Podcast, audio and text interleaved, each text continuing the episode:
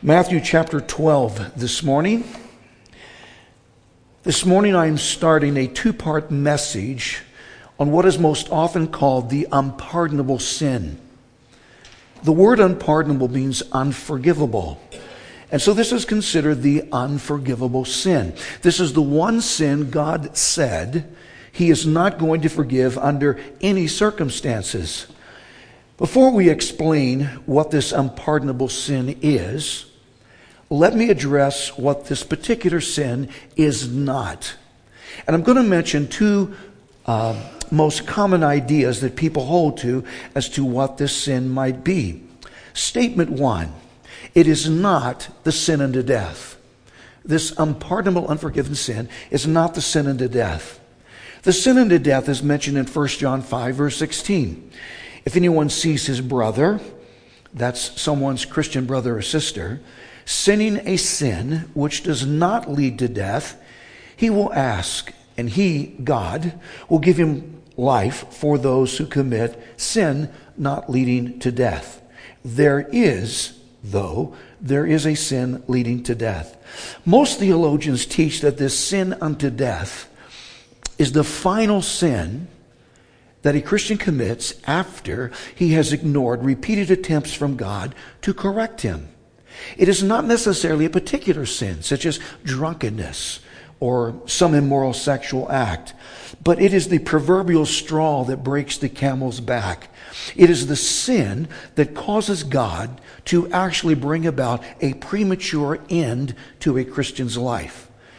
The person that commits this sin is someone that exists in a state of serious spiritual regression and often rebellion. He is repeatedly not doing what he should do, and so God chastens him.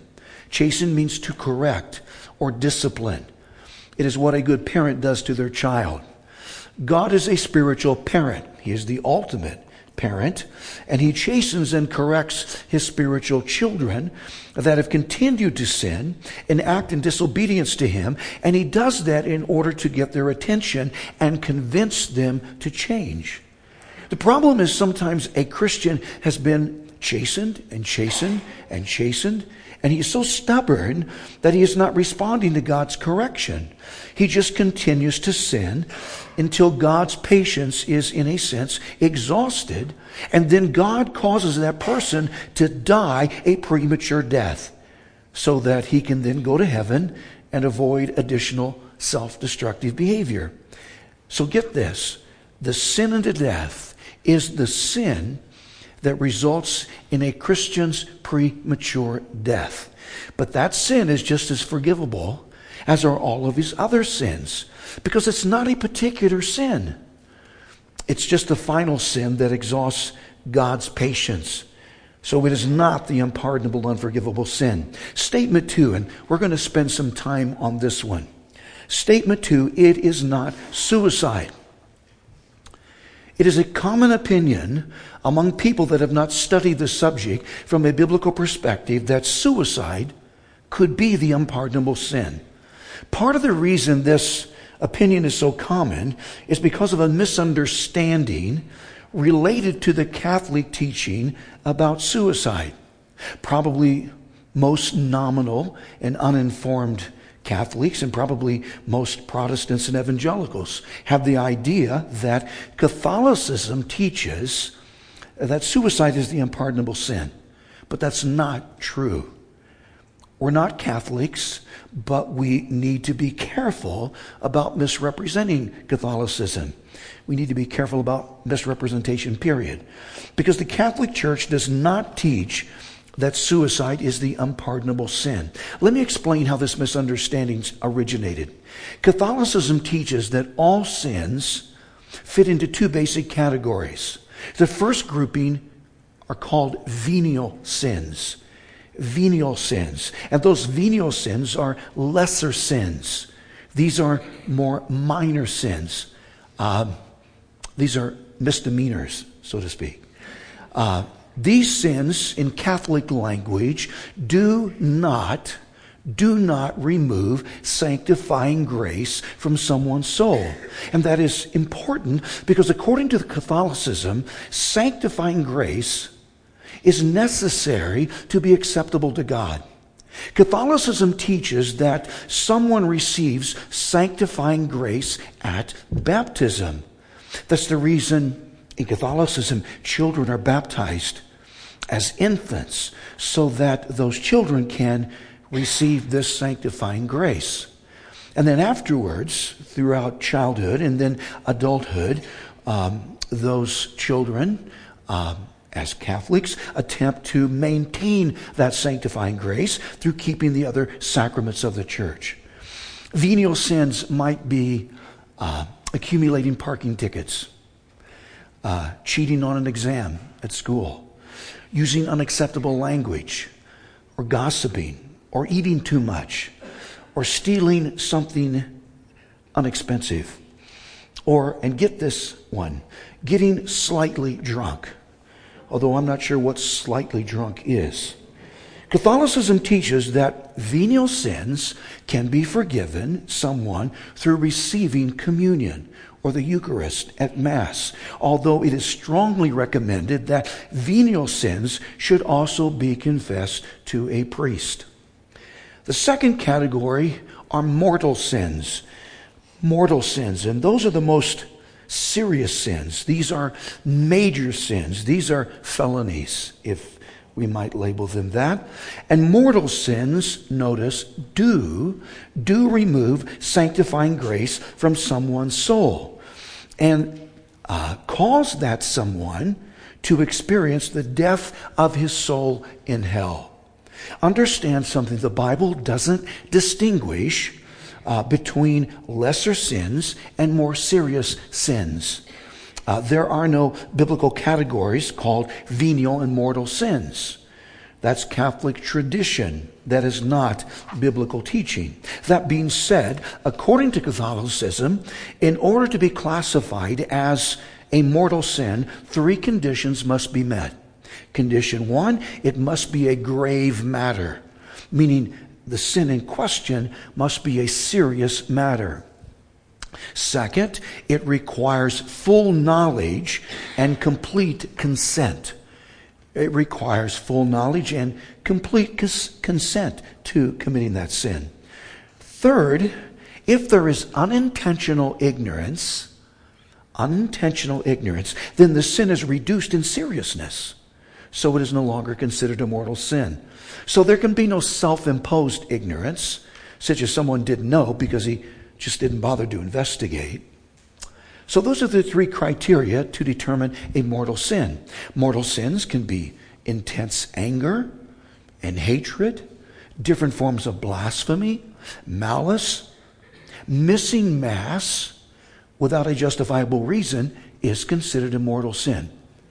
I so wish I could teach that here. I just really, if I could just find a verse, I, I would do that. Um, stealing something expensive, although I'm not sure what constitutes expensive, is a mortal sin. Getting seriously drunk is a mortal sin.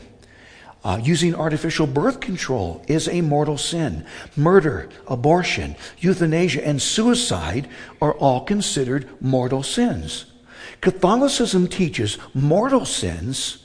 This is an option, optional. Mortal sins must, must be confessed to a priest in order to be forgiven, unless, and there is an exception, unless the person in question that has the mortal sin to confess the person in question is near death, meaning he's on his deathbed. And then, if there is no priest available, he then is permitted to confess his sins directly to God. Did you think through that? In certain near death situations, God is then permissible to be substituted for a priest. So God isn't plan A, God is plan B.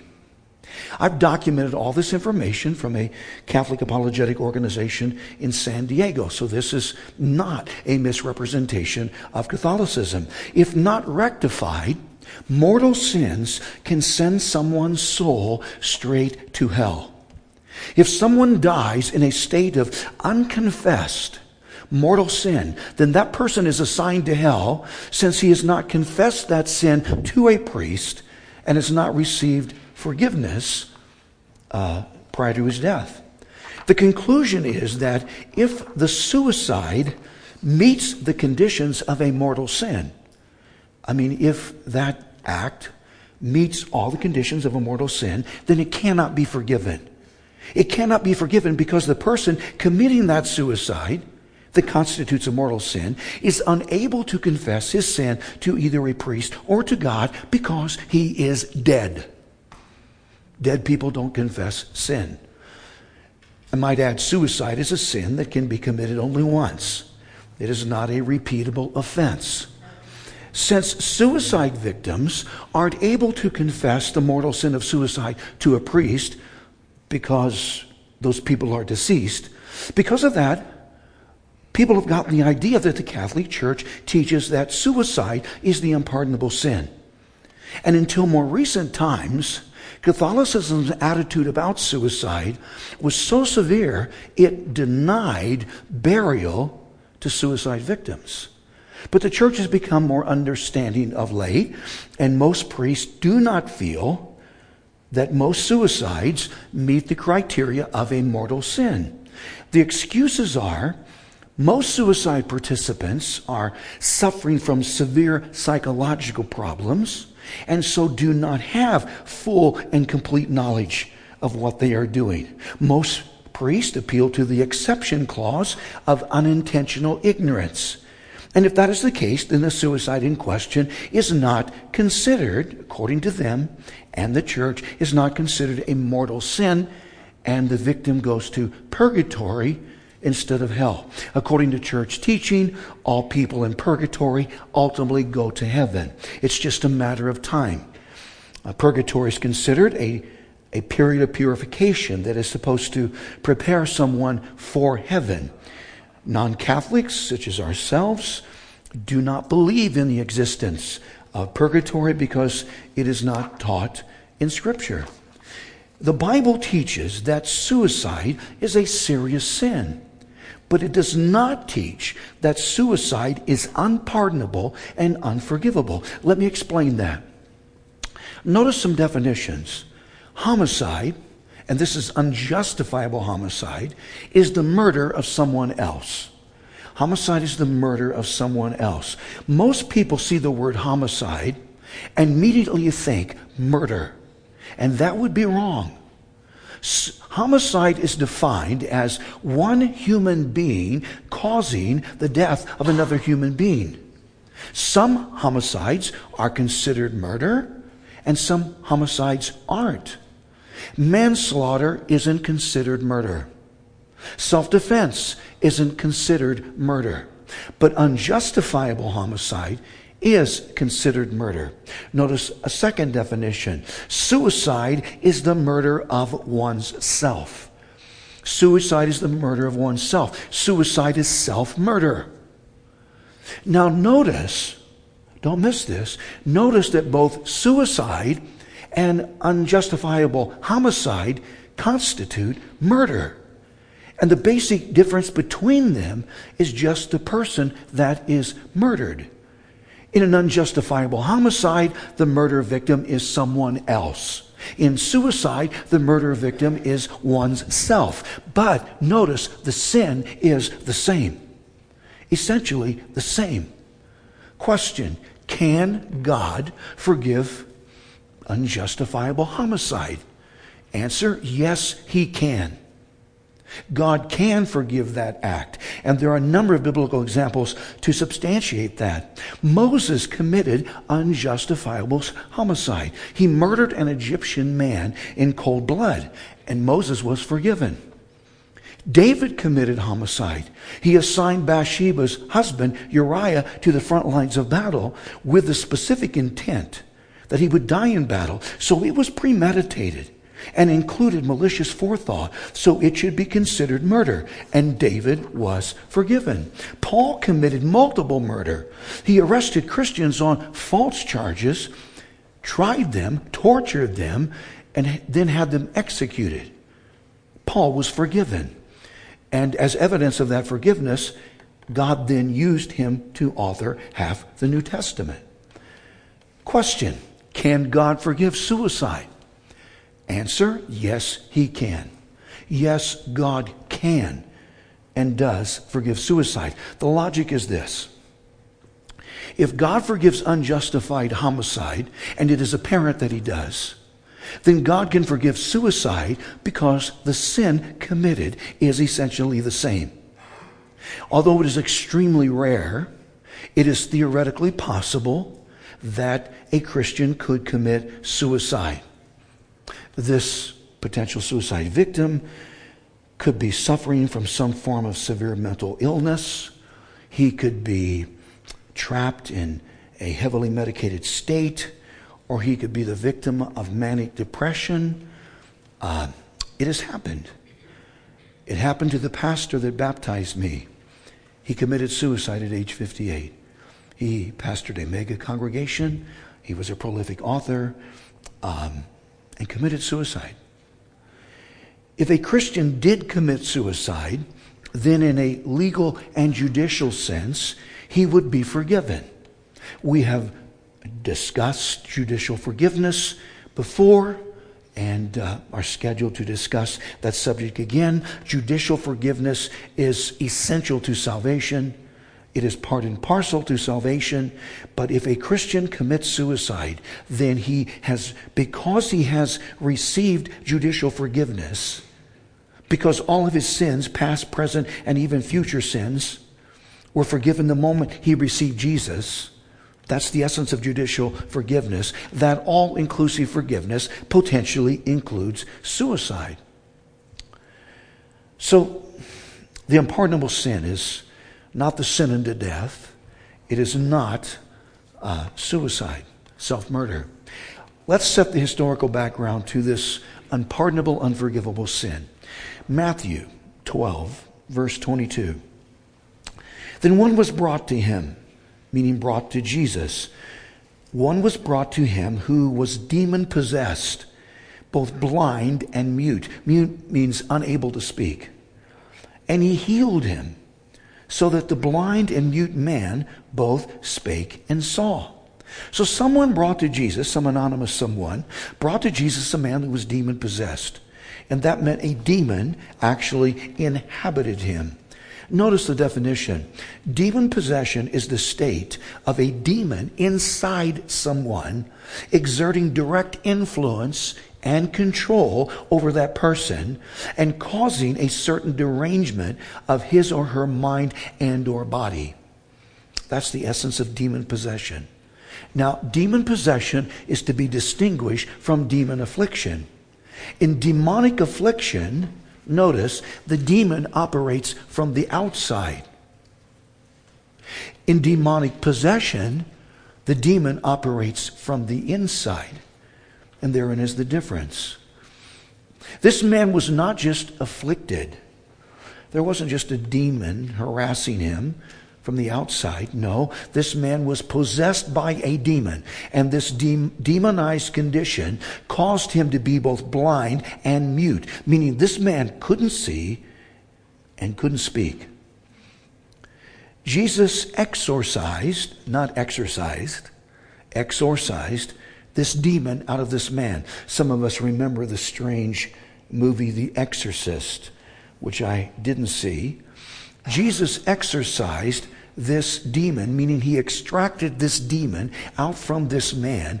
And as soon as this demon had been cast out, this man could then both see and speak. He had been totally healed, and his healing was the direct result of this exorcism. Verse 23.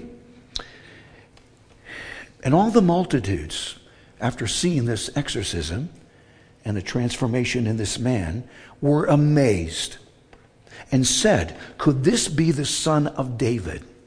The people that witnessed this exorcism and the healing of this demonic man came to the unanimous consensus that Jesus could be the son of, meaning the descendant of David.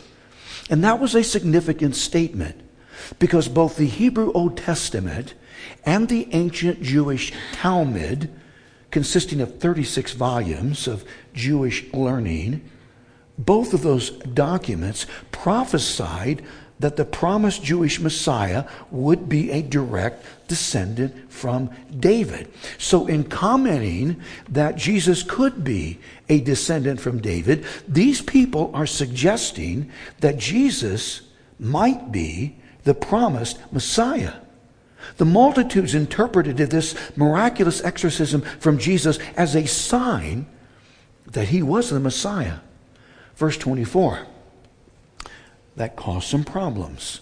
Now the Pharisees heard it, meaning the Pharisees heard what this, what this crowd was saying.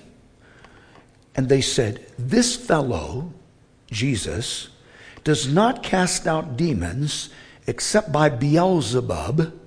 Beelzebub is Satan, the ruler of the demons.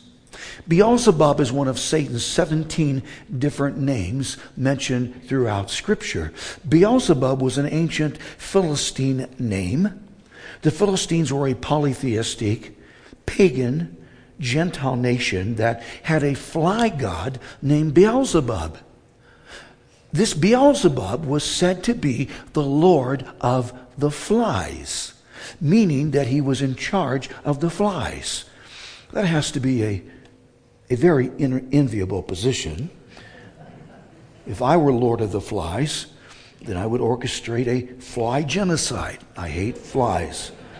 Since Satan is said to be the Lord of the demons, notice the verse reads, ruler of the demons, then it is appropriate that he is also called Beelzebub, Beelzebub because he meaning the Lord of the flies. Let me explain what just happened here. Just after the multitude started to suggest that Jesus could be the promised Messiah, this religious sect of men called the Pharisees argued that no, no, no, no, Jesus couldn't be the Messiah. The Pharisees put a big spin on this miracle that had just transpired and accused Jesus of casting out this demon through the energy of Satan himself. One more time. The Pharisees accused Jesus of exorcising this demon out of this man through the energy and enablement of Satan himself. Notice a statement from verse 24. This fellow, Jesus, does not cast out demons except by Beelzebub this is the ultimate form of comedian Flip Wilson's rationale for wrongdoing. Those, those of us who are old enough to remember, Mr. Wilson became famous for that comedic line, The devil made me do it. Daner Bailey should uh, be in attendance at second service. Daner said he knew Flip Wilson. That being the case, Daner could have been the inspiration behind that line, The devil made me do it.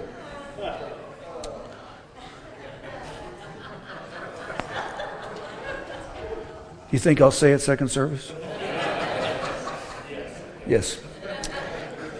The Pharisees said, the devil made Jesus do it. These Pharisees were upset that these Jewish people even considered that Jesus could be the Messiah. To them, Jesus was a complete fraud. So these jealous men tried to discredit Jesus. Now, notice the Pharisees couldn't discount what Jesus did because there was visible evidence, tangible evidence. It was apparent to all of them that this demonized man that earlier couldn't see and couldn't speak was no longer possessed, and he was now able to do both.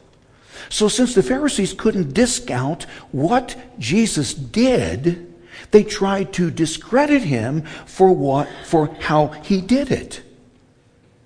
Since the Pharisees couldn't discount what Jesus did, they tried to discredit for how he did it.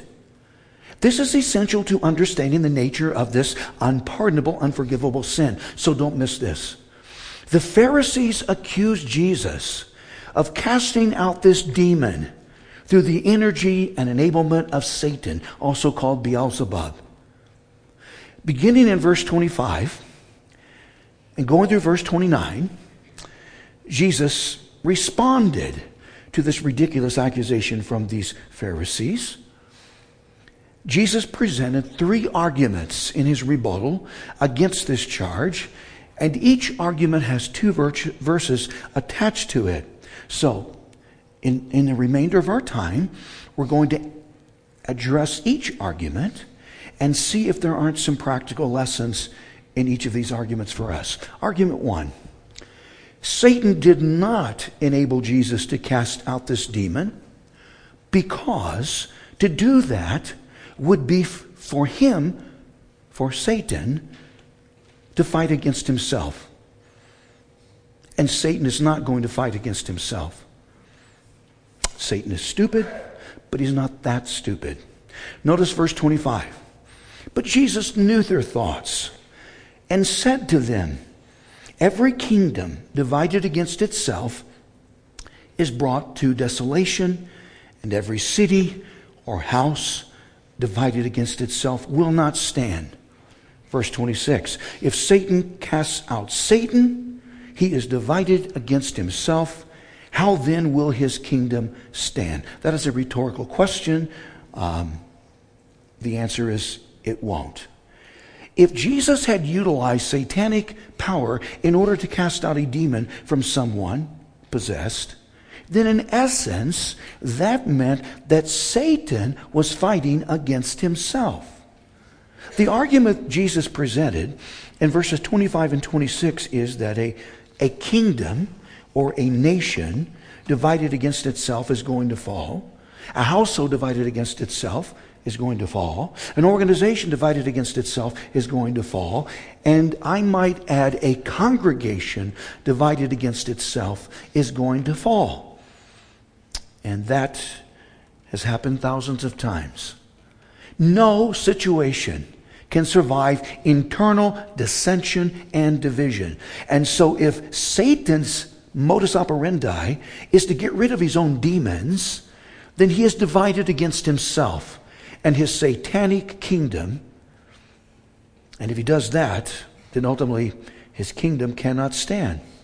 Satan understands how essential it is to be united and unified, so he wouldn't want to fight against himself through dividing his forces and casting out his own demons. That's the logic behind the argument that Satan did not enable Jesus to cast out the demon. The logic is based on the premise that united we stand and divided we fall.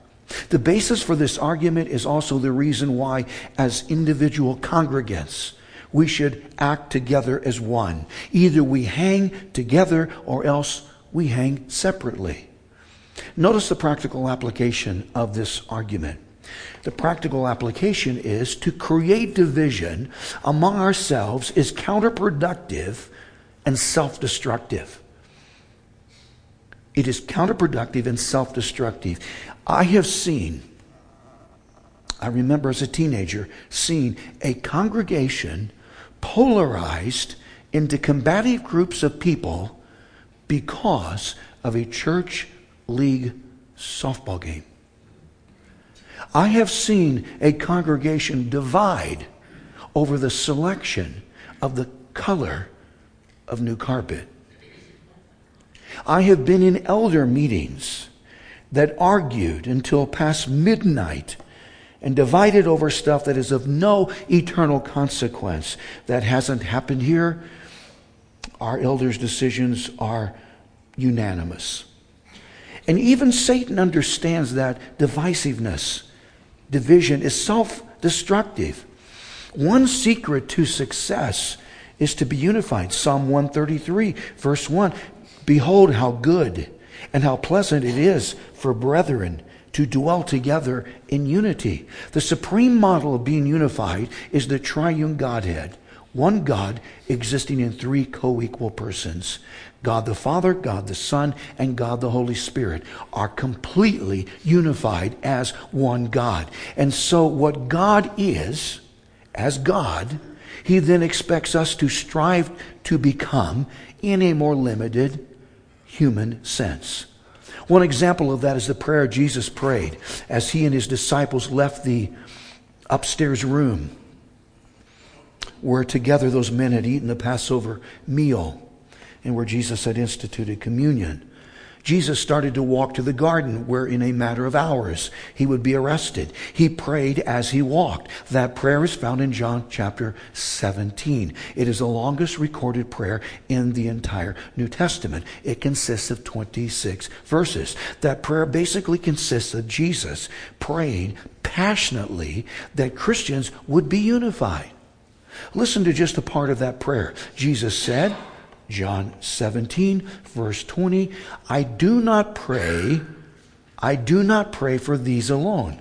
These alone, meaning these disciples beside him, but also pray for those who will believe in me through their word. That is a reference to successive generations of Christians over the centuries that would result from those original disciples teaching as recorded in Scripture. And that would include us. Jesus actually prayed for us there. Verse 21 that they all, including us, may be one, as you, Father, are in me and I in you, that they also may be one in us. Understand that except for the individual human soul, nothing on this earth is more important and of more value to Jesus than his church. He paid the ultimate price for the church's existence, and that was his own sacrificial death.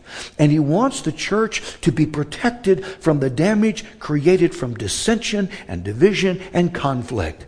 Jesus wants his church to be unified. Please understand, though, that unity doesn't mean uniformity. God has assigned us pronounced and prolific differences. I mean, just look around the room. God has assigned us different personalities, different physiques, different racial and ethnic origins, different languages, different degrees of intelligence, different habits, different hobbies, different taste different abilities, different talents, and different skills and spiritual gifts. And the differences go on and on and on. And we should not just tolerate those differences in one another, but we should appreciate those differences and even celebrate those differences. Being unified doesn't mean being uniform. It doesn't mean creating a bunch of cookie cutter Christians. Imagine how boring our existence would be if all of us were exactly the same. It is not difficult to see that diversity is essential to a sane and sensible society. But we cannot let those differences that God has originated, we cannot let those differences divide us. The point is, as Christians, uh, we should be united in this sense, we should agree on the essential teachings and tenets of the historic Christian faith, and we should share a common biblical worldview. On non essentials, though, we can just agree to disagree and be agreeable in doing that. But understand, Satan wants to divide us. One of the biggest problems with this increasing wokeness culture is its absolute divisiveness. The president began his administration in his inaugural speech promising to unite this nation. That was meaningless political rhetoric as this wokeness ideology that this administration now endorses and is determined to force down our throats couldn't be more anti unification. Wokeness, people, is the big lie. Wokeness is socialist. Wokeness is Marxist. Wokeness is envious and selfish. Wokeness is hateful and malicious. Wokeness is murderous. Um, I got this from uh, the Honorable Janice Rogers Brown, um, who was a judge for three decades, who will be in second service. She made me aware of this, and I believe she's more qualified to comment on this than I am. Uh, She contends that wokeness is racist. We are constantly being told about systemic racism. And I agree, systemic racism does exist. It exists in the wokeness movement. Wokeness is destructive, not constructive. Wokeness is godless. Wokeness is the doctrine of demons. And if it is not categorically rejected, then the end result will be the ruination of this nation. Because Jesus said, every kingdom and nation divided against itself is brought to desolation, and every city or house divided against itself will not stand. And I have no idea why you're so quiet. Argument number two. Do you agree? I worked on this, changing it to 3 a.m. this morning. You've got to keep me awake. Okay, I, it's, I need help. Okay. Argument two. If Satan enabled Jesus to cast out this demon, then the same could be said. The same could be said of the Jewish exorcist. Notice verse 27 and 28. Jesus is still responding. And if I cast out demons by Beelzebub, meaning Satan, by whom do your sons cast them out? Therefore they shall be your judges. Verse 28 But if I cast out demons by the Spirit of God, meaning the Holy Spirit, surely the kingdom of God has come upon you. You know, I have a I have this reputation of terrible jokes, and uh, I have one I just couldn't resist. Uh, do you know why someone should always pay his exorcist? Because if he doesn't, he could get repossessed. That's what could happen.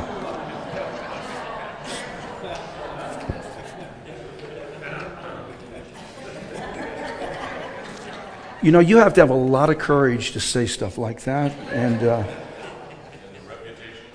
yes, yes. Some of the more enthusiastic Jewish people, men in particular, had started to dabble in exorcism.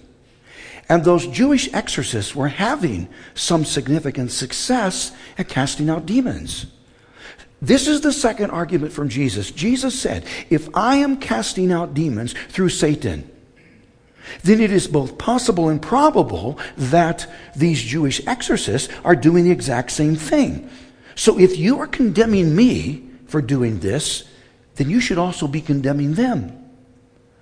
That was a smart argument because these Pharisees didn't want to be put into a position that had them accusing their own Jewish brothers of casting out demons through the assistance of Satan.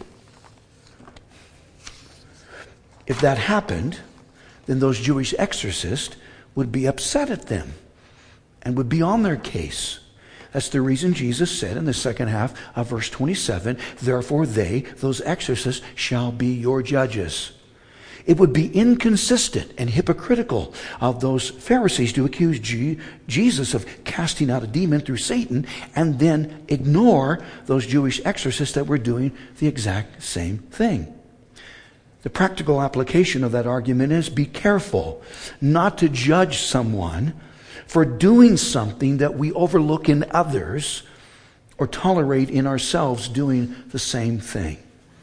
Be careful not to judge someone for doing something that we overlook in others or tolerate in ourselves doing the exact same thing.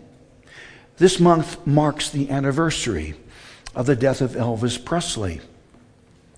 In 1970, he requested a visit to the White House to meet President Nixon. He told the president that he could influence the hippie movement that was prolific at that time. He told him he could influence the hippie movement against the use of drugs that he, Elvis, felt were such a societal problem. He actually requested to be made a federal drug enforcement agent. And he was ultimately given a special made Bureau of Narcotics badge.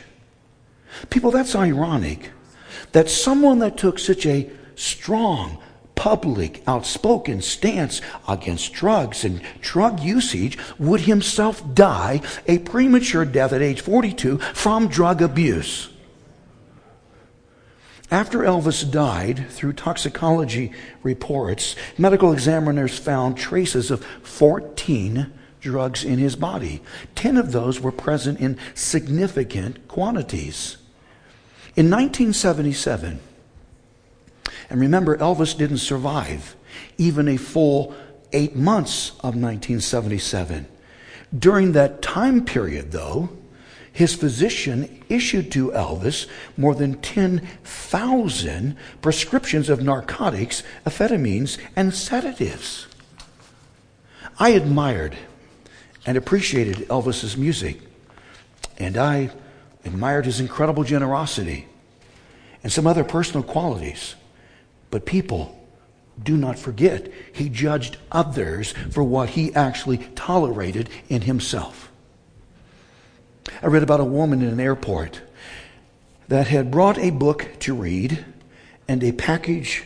She had just purchased a package of cookies to eat as she waited for the plane.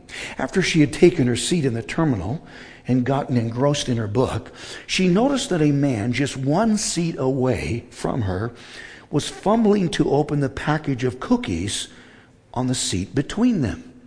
She was so shocked that a stranger would open up her package of cookies and start to eat her cookies that she didn't know what to do, so she just reached over and took one of the cookies and ate it herself. The man didn't say anything, but soon reached over and took another cookie and ate it. This woman wasn't going to let him eat all the cookies, so she took another one, and then he took another one, and the two alternated cookies until they were down to one cookie. The man reached over, broke that last cookie in half, ate the one half, got up and left. This woman was upset. She couldn't believe this man's nerve.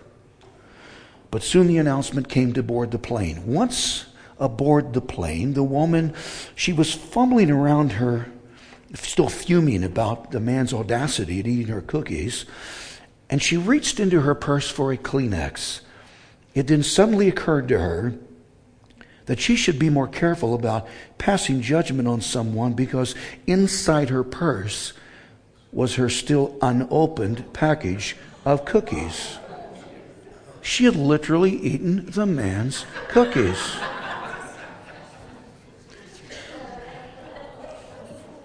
And of course, none of us would ever do anything like that. Argument three. Argument three. It would be impossible for someone to cast out a demon unless he was first able to get control of his master, Satan. It would be literally impossible for someone to cast out a demon unless he was first able to control the demon's master, Satan. Verse 29. Or how can one enter a strong man's house and plunder his goods? that means stealing blind. Unless he first binds the strong man, and then he will plunder his house. In order to illustrate this third argument, Jesus uses the example of spoiling a strong man's house. If someone intended to rob a strong man's house, and the owner was at home, then he's not going to be able to confiscate anything until he first gets control of that strong man. He needs to first tie him up and stick him in a closet somewhere before he can then proceed to rip him off. In order to get to the goodies, the thief has to go through the man of the house. And in some cases, the man of the house might be similar to this picture. Notice the three Dobermans on the doorstep. The caption reads, The key is under the mat. Just let yourself in. So the fact Jesus has cast out a demon presupposes presupposes he has first already subdued this demon's master Satan. Or else how could he be able to cast out one of his demons? In order to get to a demon, someone has to first go through Satan. And if Jesus has gotten control of Satan so he could cast out this demon, then it is apparent he is using a power greater than Satan in casting out that demon. And we know Jesus was using a power greater than Satan because verse 28 emphatically stated that Jesus utilized the Holy Spirit to do this exorcism and not Beelzebub. The practical application the security of a situation is contingent on the status of the head of that situation. That situation could be a household, a multi billion dollar corporation, a congregation, or even a nation. That's the reason congregations should pray that God would protect their pastors. The pastor, is part of the human governing head of the church, affects each other member of the congregation. If Satan can get to me and entice me to commit a sin that disqualifies me, then he, in essence, has negatively affected each member of this congregation. At minimum, that trickle down effect creates immediate and mass disillusionment, and people drop off. So pray that never happens. Unless there are other established safeguards, such as term limits, the survival of an organization is contingent on the status of the one that is leading and heading up that organization. Satan understands that. And this is the reason he focuses most of his attention and energies on the people at the top of the organizational chart. In summation, these three arguments Jesus used to rebuttal these charges from the Pharisees reveal his absolute genius at using logic. His arguments are indefensible. In a public courtroom, Jesus would have been the most skillful and articulate attorney arguing for a verdict from the jury. On a panel discussion, Jesus would have been the most masterful debater in defending a particular position. Personally, I would love to see Jesus testify before Congress. I would pay money to see that, actually. In using these three sensible and completely logical arguments, Jesus has just demonstrated to these Pharisees how that Satan, Beelzebub, did not in any sense assist him in casting out this demon. In the second part of this message, Jesus is going to explain exactly how he was able to exorcise this demon. And from that explanation, we are going to create a definition of this unpardonable, unforgivable sin. That's next time. And we are also going to answer the most important question Can this unpardonable, unforgivable sin still be committed today? But before I conclude this message, let me read verse 30. Verse 30, where Jesus said to these same Pharisees, He who is not with me, meaning Jesus, is against me. And he who does not gather with me scatters abroad. That means there is no neutral position connected to Jesus Christ. Someone is either for him or else someone is against him. It's one or the other. But it's not possible to straddle the spiritual fence in relation to Jesus. I have had the privilege over four and a half decades of praying with hundreds and hundreds of people to receive Jesus. But just once, I did something very different. I felt this compulsion and urge to do this. Haven't done it since. I did something very different to cause someone to think through and reevaluate his decision more carefully. I shared the entire gospel. And then I invited this person to sign on the dotted line for Jesus. I said, uh, Sir, would you pray with me and invite Jesus into your life?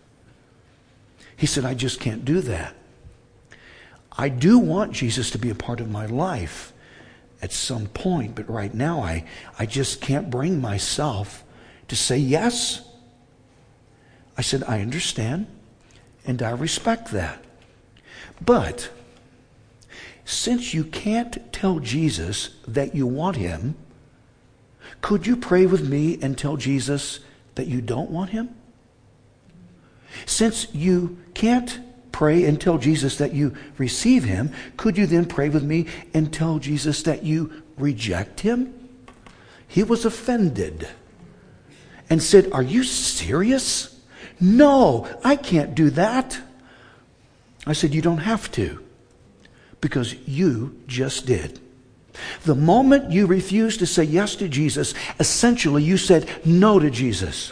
Because Jesus said, He who is not with me is against me. That, people, is the seriousness of this decision. So the question is, what have you done with Jesus? Whose side are you on? Are you for him? Or are you against him? It's one or the other. There is no other position. Would you bow your heads with me? Father in heaven, um, I don't know anyone's heart. I have no means of doing that, but you do. And if there's anyone here who hasn't said yes to Jesus, help them to understand that in all that procrastination, in that reluctance to say yes, they are essentially saying no. Jesus said, You're either with me or against me. And I pray that everyone here would ultimately say no if they haven't already said no, would ultimately, ultimately say yes if they haven't already. Because I don't want anyone here to miss heaven. I mean, if they miss our church, that's okay. If they miss me, they haven't missed that much. But I don't want anyone here to miss eternal life. And so, Father, if there's someone here who's struggling with this decision, they're not certain about their eternal future, they're not certain about their relationship with Jesus, I pray they'll come to me after this service and say, Pastor, can we set up an appointment? Can we talk? I really want what you said Jesus has for me. So bless this message. Help us to learn from it and to incorporate these uh, principles and practical applications we've mentioned. And I really pray it'll make a difference in each of us and in our congregation. And I thank you. In the name of your Son, Jesus, amen.